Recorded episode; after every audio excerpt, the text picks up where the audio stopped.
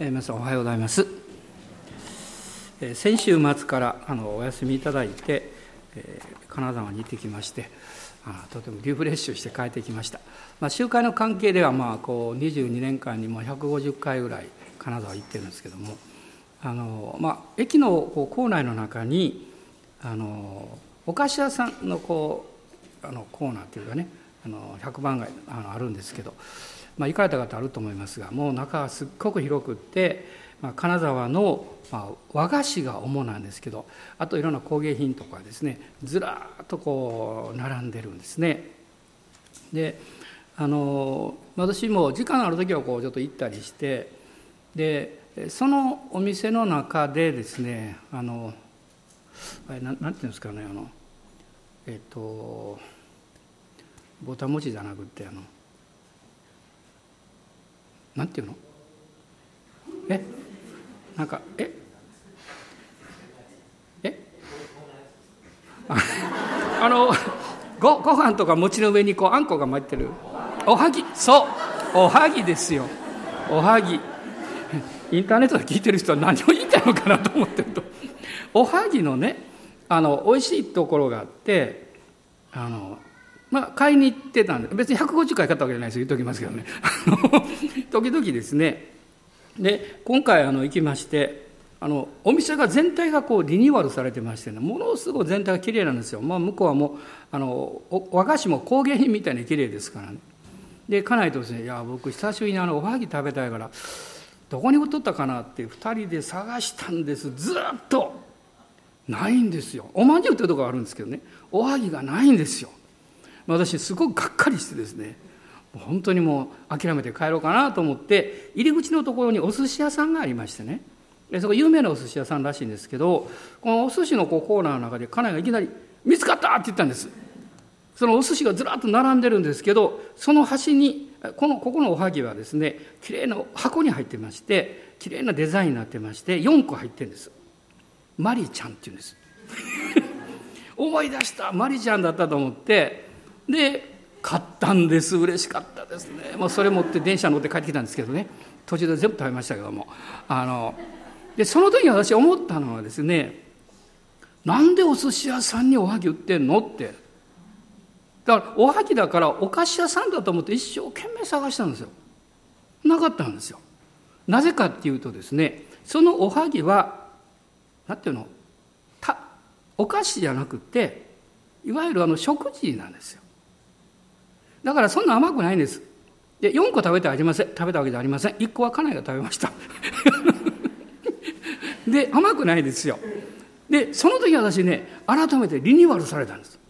あ、そうか、おはぎっていうのは、まあ、関西ではこう、なんていうかデザートやお菓子のイメージがあるんですけど、向こうはいわゆるお昼とか夕食とかね、まあ、それだけじゃないですけど一緒に食べるんだと思ってねこれから安心して食べようと思ってですねでも関西の甘いですから食べ過ぎないように注意していただきたいと思います。で、なんでこんなこと言い出したかというとですね、私の生活の中には、まあそういうことだったのかってこう気が付くことっていろいろあるんですね。で、やっぱりそういうことの中で一番すごいのは、やはり聖書の御言葉に目が開かれることだと思います。で、その時にまさにこう天と地が結びつくというか、で今まで自分がこう自分の生活のことをそういうこともあの経済のこと健康のことね老後のこと、まあ、そういうこといろいろこう考えてですね心配したりあるいは不安になってこうどうしようかと思ったりね。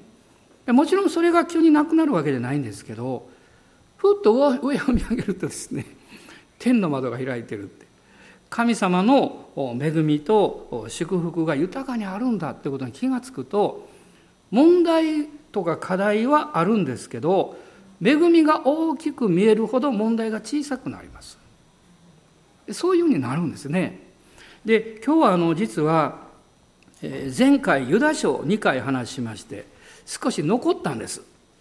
でこの文を お話ししようと思ってるんですけども、えー、一体それがおはぎとどう結びつくのかぜひ皆さんあの期待しながら聞いておいていただきたいと思いますけど、ユダ書、ユダの手紙の、まあ、ユダの手紙って一章しかありませんから、もう一度20節と21節を一緒に読んでいただきたいと思います。20節と21節ですね。ご一緒にどうぞ。はい。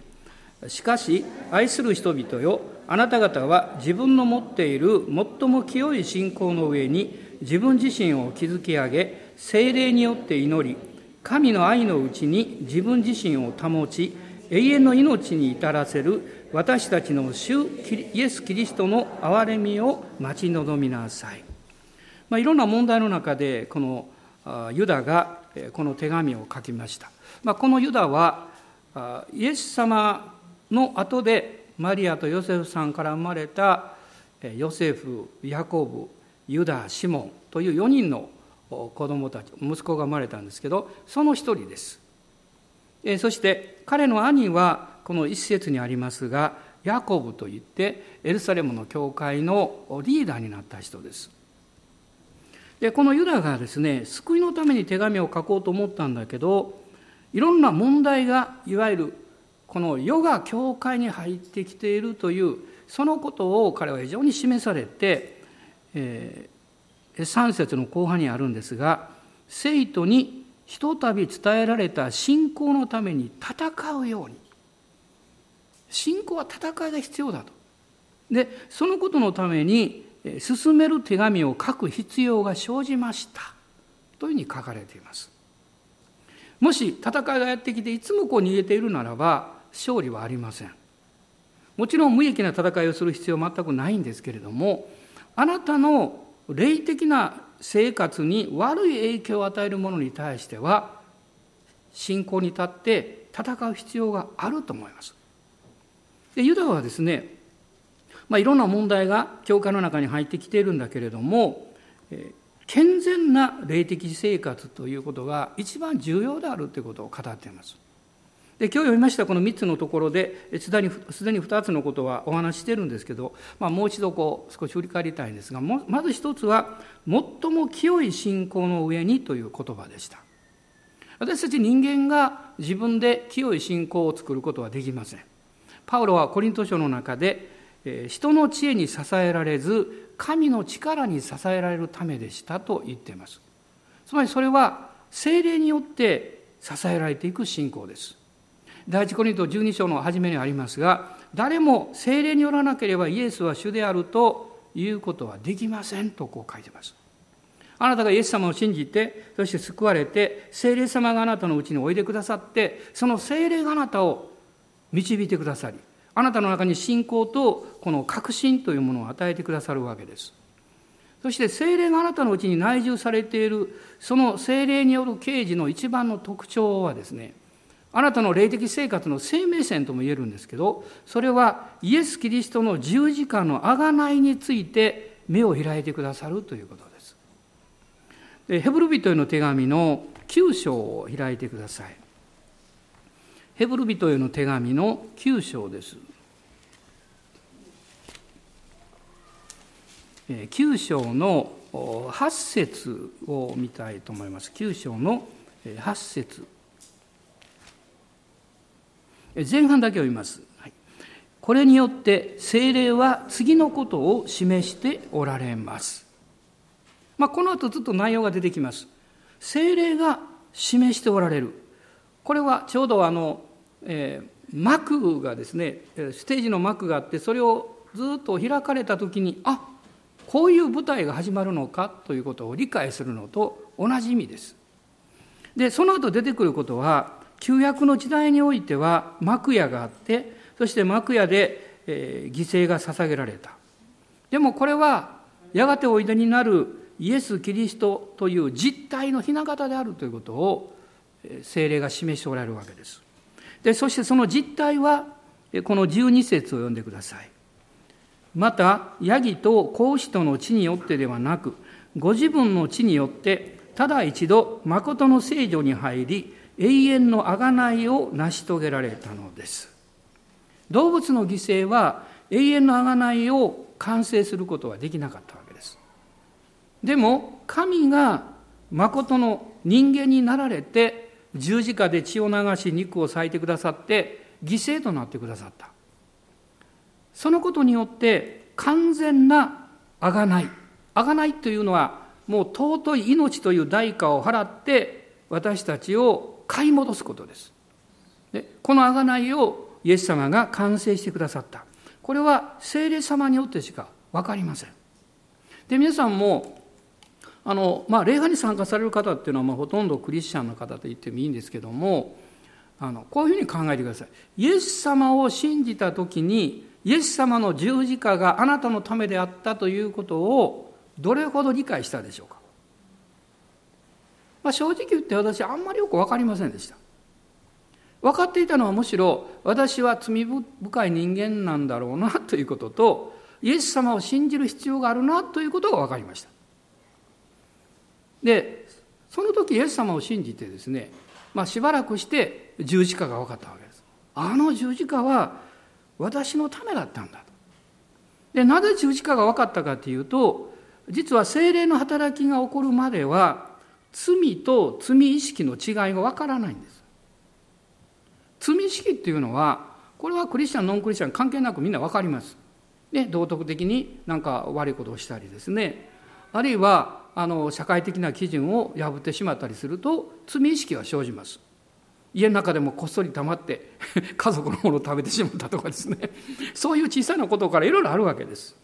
でも罪というのはですね私たちが罪の本質は感じたり考えられるものじゃないんです。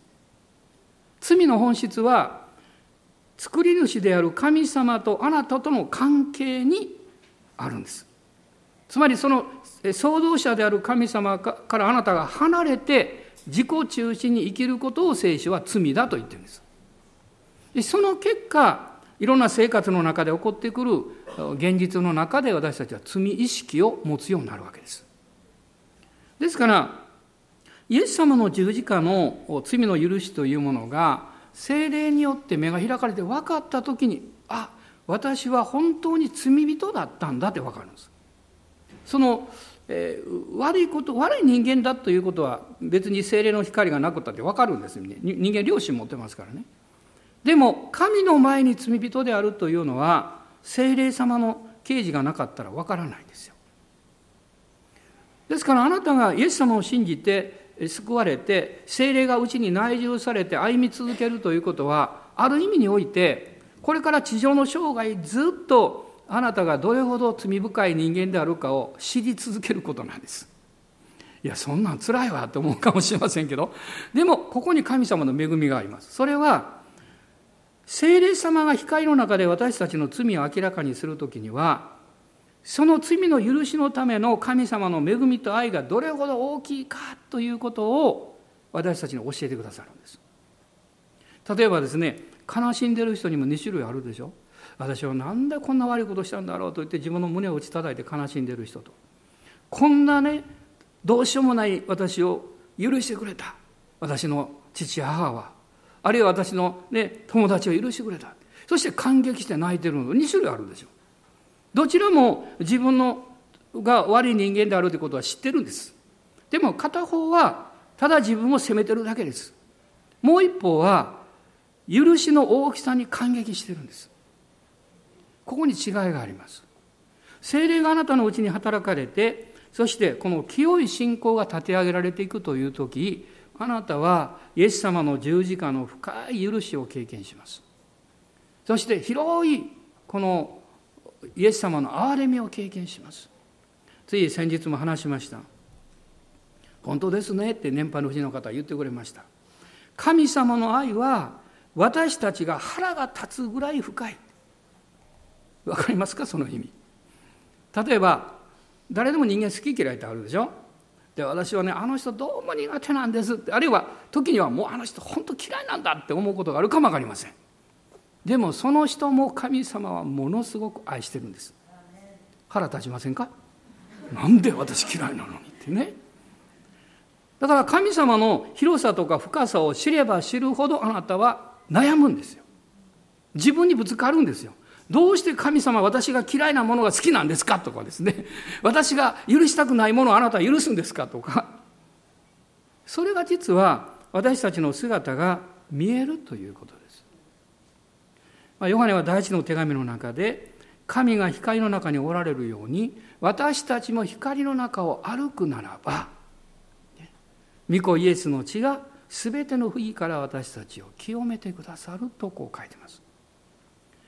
救われて光の中に置かれてるんですけどその光から逃げようとするクリスチャンもたくさんいるんです。でそれはあまりにも神様の愛と恵みが大きすぎるのでそれを受け止めることが困難なので逃げようとするんです。でも聖霊様はいつも助けてくださいます。逃げないように、ね、いつも私たちが御言葉とその精霊の光の中を歩くように。ユダはこれを進めているんです。あなたが問題に対して力が与えられて勝利をするとかあるいはいろんなことを深く理解してこの説得できるとかそんなことができなくてもいいんですと言ってます。あなたの信仰が清い信仰が立て上げられていくならば十分です。私は時々こう思うんですね。その、えまあ牧師もそうですけどこのリーダーとして歩むということは一番大事なことはその人が最も素晴らしいお方をどういうふうに知っていてどういうふうに従おうとしているか。で周りの人々を説得従いなさいって言ったってこんなのはうまくいかないですよ。でもあなたが最も素晴らしい方を知って歩いていくならばその後ろから気が付いてみると家族や友達が一緒に歩いてきてくれます。どうしてっていうといやあなたが知っている素晴らしいものを私も知りたいから。もしあなたがですね今日はこっそりおいしいもの食べに行こうかなと思ってしまうとなんとなく心の中がニコニコしてきて隠そうとしても目が輝いてきます。すると周りの人が言います。何かいいことあるのってついていこうかなとかですね。そういう経験あるでしょ？何も言ってないのに。ね。それは私たちのこの心の深いところ、まあ、人格のこう深いところですね。そこに触れるものというのは隠せないんですよ。ユダが言ってることは信仰は作り上げることではなくって精霊様に満たされることだって言ってるんです。このお方によってキリストご自身を知ることなんだと。そして2つ目のことが書かれていました。それは自分自身を築き上げなさいということでした。自分自身を築き上げなさいこのエペソビトへの手紙の3章の16節を一緒に読みましょうエペソビトへの手紙の3章の16節です。まあ、これはあのエペソビトへの手紙の中の2つ目の祈りの部分です。で3章16節ご一緒にどうぞ。どうか父がその栄光の豊かさに従い、御霊により力を持ってあなた方の内なる人を強くしてくださいますように。内なる人を強くしてくださるように。これが自分自身を築き上げることですどういうふうにしてそれがなされるんでしょうかそれは御言葉に立つことです精霊によって導かれていく従順な信仰を持つことですそして具体的にはピリピ書にも進められていますが優れたもの良いものそして神に喜ばれるもの愛すべきもの尊ぶべきものそういうものを絶えず選んでいくことを決心していることです。皆さん世の中もそうですね。いろんな意味で、まあ、成功という言葉が合うかどうか分かりませんがこの物事が成功しあるいは優れていく人は見わあ良いものを見分ける能力を持っているんです。勘違いしちゃいけないですよ。あなたが得になることを選ぶんじゃないです。より優れているものを見分ける能力です。そしてそれを追い求めるんです。だから成功していくんですね。私たちクリスチャンはその頂点にいらっしゃる方がイエス様ご自身だと知ってます。アーメン。キリストには全ての知恵と知識の富が隠されている宝が隠されていると書かれています。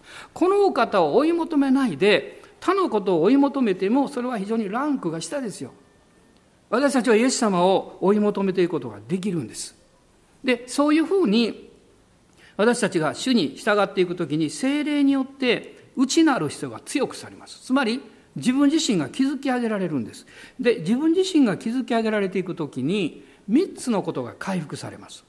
まあ、これは前回お話したと思うんですが、まず一つはあなたの自分についてのセルフイメージが回復させられます。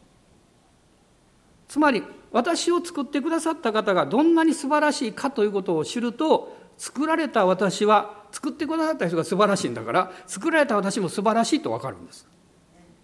であなたが自分のセルフイメージが低いということはあなたを作ってくださった方のイメージが低いからですね。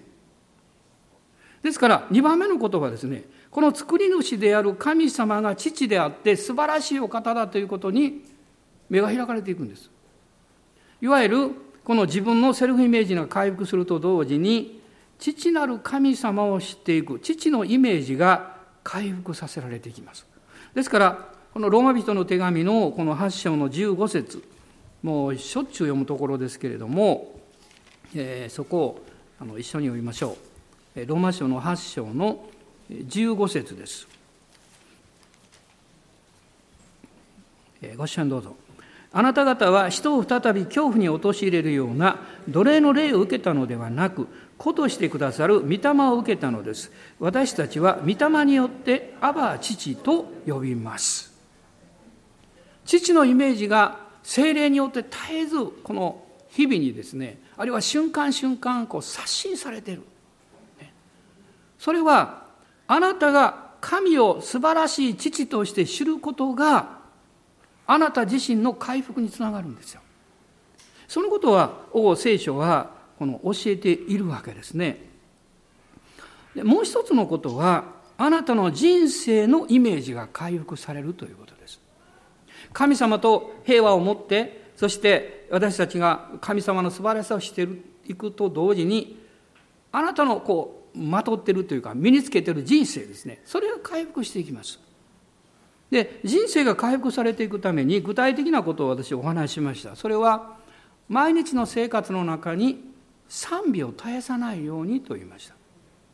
賛美というのはですね単に歌うことじゃなくって神様あなたは素晴らしい方ですということを褒めたたえることです、ね、例えばですねあのスポーツ選手もそうですね。あの若い子がこうこうだんだん成長していきますね。聞きます。インタビューしますね。あなたどうしてこんな素晴らしい成果を上げたんですか？いや私はねあの選手のことをずっと考えていて私も将来ああいう人になりたいなと思ってたんですって言って。つまりその人の心の中には自分の目標とする理想とする選手のことがいつもあってですね。いつも心の中はそれでいっぱいなんです。つまりあなたの心がどういうことによって支配されてどういうことを大切だと考えているか。それをいつもこう褒めたたえているか。あなたはそういうふうに変えられていくわけですよ。そして証しをすることです。神様が良いことをしてくださったということを証しすることです。絶えず証しすることです。まあ私は幸いこのメッセージをする機会がものすごく多いのでそれ恵まれてます。だから恵まれるんです。いや今度にしますって言ったら今度の時にはもう忘れてるかもしれません。何よりもですね何が起こったかは覚えていても感動は薄れてしまいます。皆さん証のパワーは何かっていうとそれは内容だけではないんですよ。その内容に伴う感動なんですよ。もし誰かがもう走ってきて母が言いながらですね「先生もう本当にすごいんですよ!」って言ったら私は内容聞かなくてもついていきますよ。な何がすごいのって言って。でも誰かがやってきて「あのねすごいんです」って言ったらついていかないですよすぐに。何がすごいの？って聞きますよね。そしてこう考えます。この人がどんなに素晴らしいと言ってもその人自身が感動を覚えてないことに私が感動できるはずがないと思います。皆さんこの原則はすごく大事なんですよ。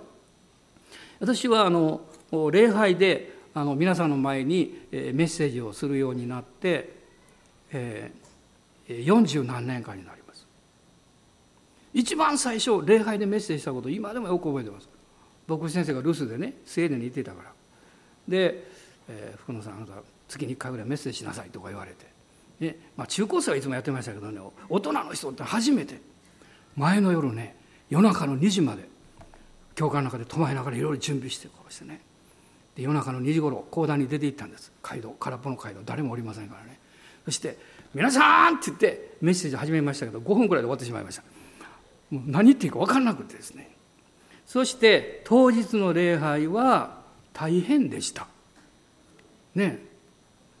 そそこで私が学んだことはね礼拝のメッセージの前にはよく寝とかなあかんって分かりました。ものすごいこれ大事な経験だったんです。だから私はもうできるだけ睡眠と料理してるんです。大きな集会の前礼拝の前とかね。であの そのその時にですねその時から私がずっとあの心に留めてることがあります。それは私自身が御言葉から教えられてあるいは経験して感動できないようなことは話すなっていうことです。自分自身が感動できないことを話してどうして御言葉の命が働くのか今はもう次から次とこうずっとこうメッセージする機会が続いているのでその時間が持ちにくいんですけどね。以前は私はメッセージする前に一度自分の中でメッセージしました。ずっと自分の中で語ります。そして涙が出てきます、うん、恵まれたと思います。それを語ります。今はそういう時間なかなか取れないんですけどもでもメッセージはしょっちゅう聞いてます。昨日私は自分のメッセージ3つ聞きました。そしてこう思います。私が自分の語ってるメッセージを聞いて恵まれなかったらこれ最低だと思います、ね、別に私が語ってるわけじゃなくて私を通して主が御言葉をくださってるだけだから。恵まれましたよ。こういうメッセージだったら毎週聞いてもいいわと思いましたよ。拍手誰もしてくれませんけど。それはねメッセージが上手はそんな問題じゃないでしょ。そうではなくって神様が示してくださってまた自分の姿を正直に話すということですよ。今の時代はこのまがいものというか何かこうオブラートをかぶせられたようなものが嫌いなんです人は。本物に触れたいんですよ。聖霊様はこの御言葉を現実化してくださる。この現実の中にそれを何というか持ってきてくださるですね。その働きをしてくださるんです。私たちが自分の人生が回復させられていく時にその障害物が何であるかということも同時に見えてきます。つい先日年配のクリスチャンの方が私のところにもう目に涙を浮かべて来られて証しをしてくださいました。前回私が祈った時にあることを言ったそうです。それはあなたは立派なクリスチャンとしてずっとやってきたけどあなたの心の中には怒りがありますねと言いました。その怒りを主が取り除いてくださる。そのことをその姉妹は後で考えた時に気がついたそうです。あることのために20年間怒っているとは思っていなかったんだけど何か自分が好まなかったことを押し付けられたようなそういう状況の中で無意識の中で怒りを持っていた。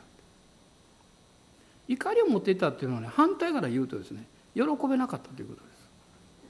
そのことを考えても感謝できなかったということです。で別に悪く言ったり考えたりはしてなかったんですけどでも心から感謝できなかった。その時に彼女は悔い改めたんだそうです。おそらく涙を流しながら祈られたんでしょうね。素敵な方ですからね。そして見事に変えられたんです。彼女は私にこう言いました。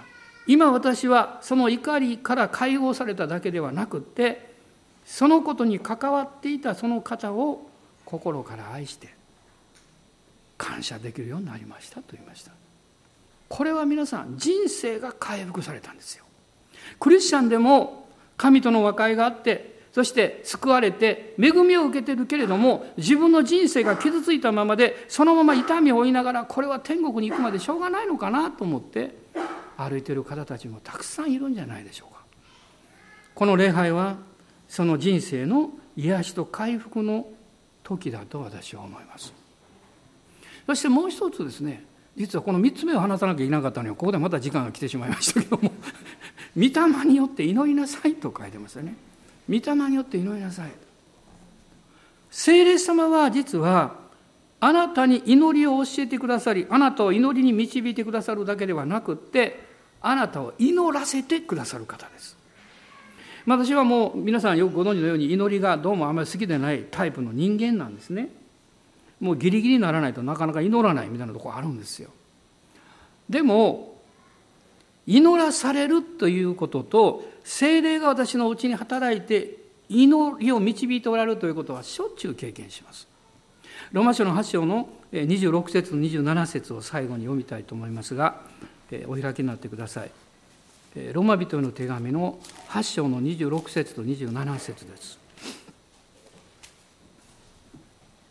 ご一緒に読んでください。御霊も同じようにして弱い私たちを助けてくださいます。私たちはどのように祈ったらよいかわからないのですが、御霊ご自身が言いようもない深いうめきによって私たちのために取りなしてくださいます。人間の心を探り極める方は、御霊の思いが何かをよく知っておられます。なぜなら、御霊は神の御心に従って生徒のために取りなしをしてくださるからです。なんと励ましに満ちた御言葉でしょうか。私たちは何をどう祈っていいかわからない。弱いという意味はね、信仰がないということです。でも聖霊様はあなたや私のうちにいて取りなしをしてくださる。その内容は生徒のための取りなしです。つまりあなたがあなたの人生の上に神が導いておられるご計画と導き、それに沿って、その場所に立ち返って、主に従って歩んでいくことができるように取りなしをしてくださるんです。歩くのはあなたなんですよ。誤解しないでください。神があなたを引っ張って導いて歩かせるんじゃないんです。歩くのはあなたなんです。ね、ちょっと個人的な話しますけど、一番、孫の一番小さいのがですね、この頃スクッと立つようになったんですがなかなか歩こうとしないんですね。でみんなで言ってるんです。この子立てるのに歩かないわって言ってるんです。なんとか歩かせようっておいでおいでって言うんですけど12歩でやめるんです。でこう座るんです。私その気持ちよくわかります。あのね気持ちわかります。それは決して悪いことでも何でもありません。神様の大きな愛と恵みの中に私たちは甘えたいと思います。心配しなくていいよと思います。必ずいつか歩き出すから。必ずいつか歩き出すから。あなたにとって大事なことは何か慌てて何か慌ててこうやろうとすることじゃないんです。慌てて自立しようとすることじゃないんです。神様の恵みにもうどっぷり使って主よもういい加減立つチャンスをくださいみたいなですねそれぐらいまで神様にもう押し出されて立ち上がればいいんです。遅くっていいんです。ゆっくりでいいんです。もう甘えていいんです。皆さん神様の愛そして家族の愛をどっぷり受けてる人はあまり物を欲しがらないようになります。大きくなっても。そしてあまりいろんなものをこう持とうとしないんです。必要なものがあれば自分ですって。誰も教えないのにそうなるんです。それはどっぷりと愛を受けてるからです。クリスチャンもそうです。神様の恵みと愛をもう溢れるぐらいもういいかと思うぐらい受けないのに受けていないのになんかすぐやろうとするとそういう人は疲れやすくなります。行き詰まってしまいます。そして何かいつも求めようとします。神様の恵みの国の原則はそれはですねまず恵みと愛が十分に注がれることです。何にも神様要求なさらないです。命があるとおのずと立ち上がりたくなります。立ち上がれるといつか歩きたくなります。何かもう触れたくなります。主はそれを待っていらっしゃるんですね。聖霊様はあなたをそのように一歩一歩導いてくださいます。ユダはこう言いたいんでしょう。私たちクリスチャン生活教会というものは自分の力で頑張ってするものじゃないよって。でもあなたのうちにおられる精霊様に信頼しなかったらうまくいかない。うまくいかない。今日私たちは御霊様に信頼します。その御霊の働きの背後にあの尊い御子イエス様の十字架の犠牲があるからです。そしてもっとその後ろにもっとその後ろにとてつもなく広くて深いですね。父なる神様の愛があるんです。そこまで見たいと思います。私ちょっと見えるようになってきたんです前より。前はイエス様の十字架までしか見えなかった今はその背後にある父なる神様の愛が見えるってことは、まあ、表現ないかも分かりませんが分かるようになってきました。するとね前よりももっとリラックスするようになりました。おかげで昨日も電車寝寝てしまって乗り過ごしてしまいました。忙しい時にね。おはぎを探し回る牧師なんているんでしょうかね。いるんですここに。いるんです。それはその素晴らしさを知ってるからです。私たちが一つ一つ普通だと当たり前だと思っている毎日の生活。その中に神様の見てを見ればこんなにねうちの家族は可愛かったのかって。こんなにこの仕事はこの麗しいものだったのか私が出会う人々は実は大切な存在だったのか。あなたがそう接すれば接すればですねその人の笑顔が必ずいつか返ってくるでしょう。立ち上がりましょう。主を一緒に褒めたたえたいと思います。ハレルヤ感謝します。アーメン感謝します。今いろんな集会で本当にこう精霊が望んでくださるという臨在がものすごく強くなってるんですね。私はもう本当にそれを感じています。今日も御霊の臨在が強くあります。無理に祈る必要はありませんけどでも内側からあふれる何か霊の祈りというか霊の賛美というかそれを自由になさってください。アーメン感謝します。ハレルヤハレルヤ。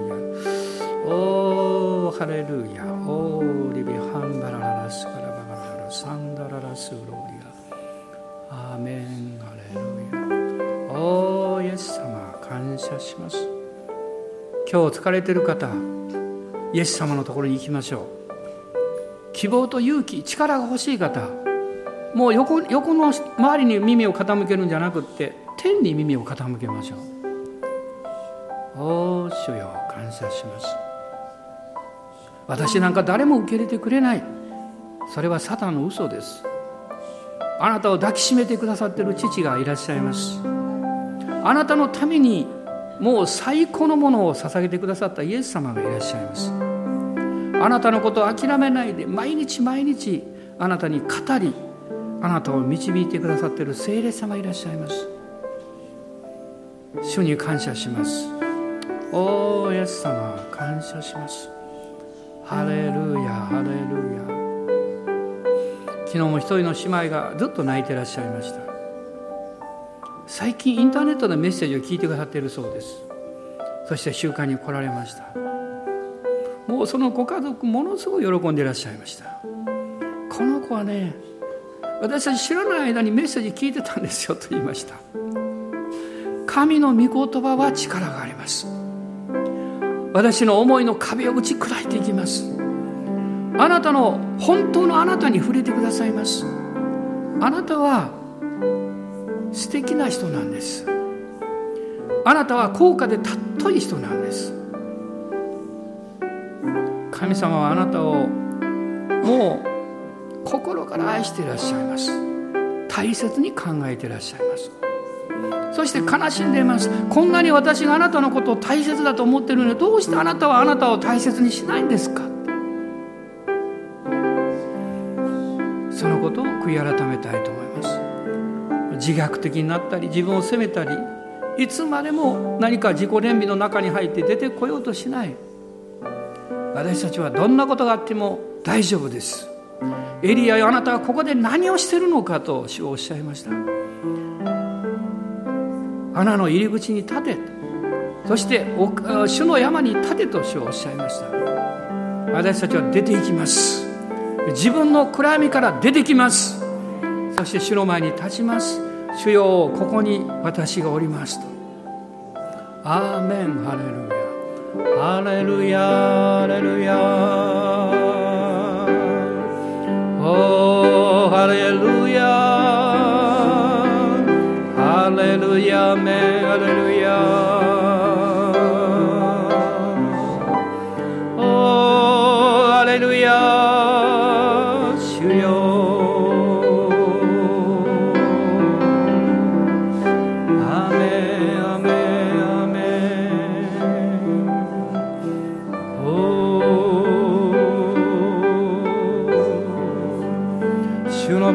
たたえます。ハレルヤ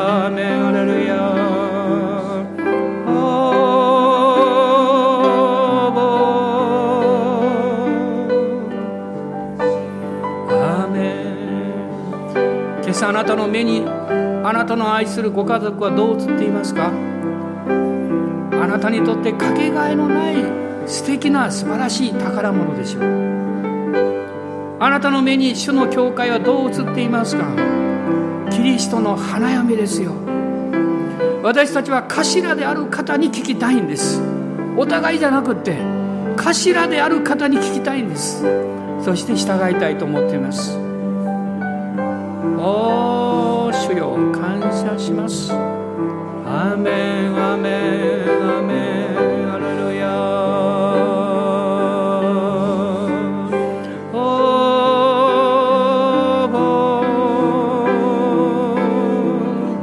オラララスカラバラララサンバラララスローレア。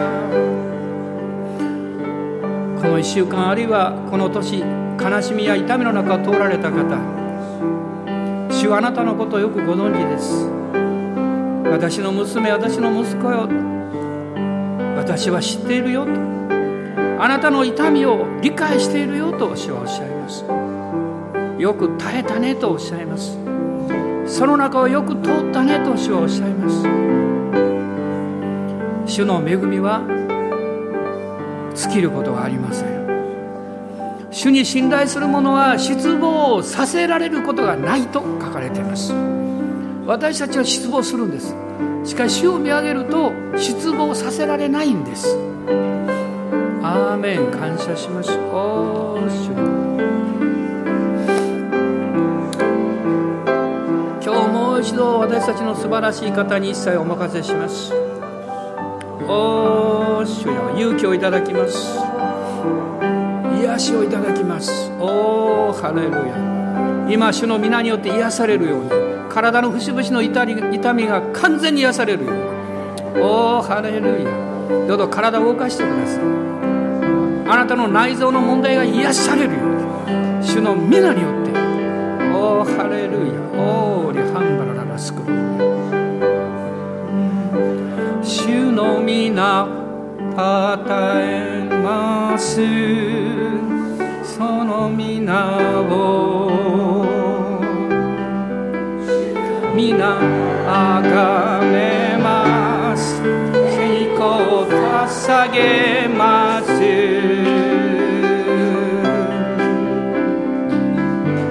主が与えて主が取られる主べきかな。主の皆は主あがめて。主は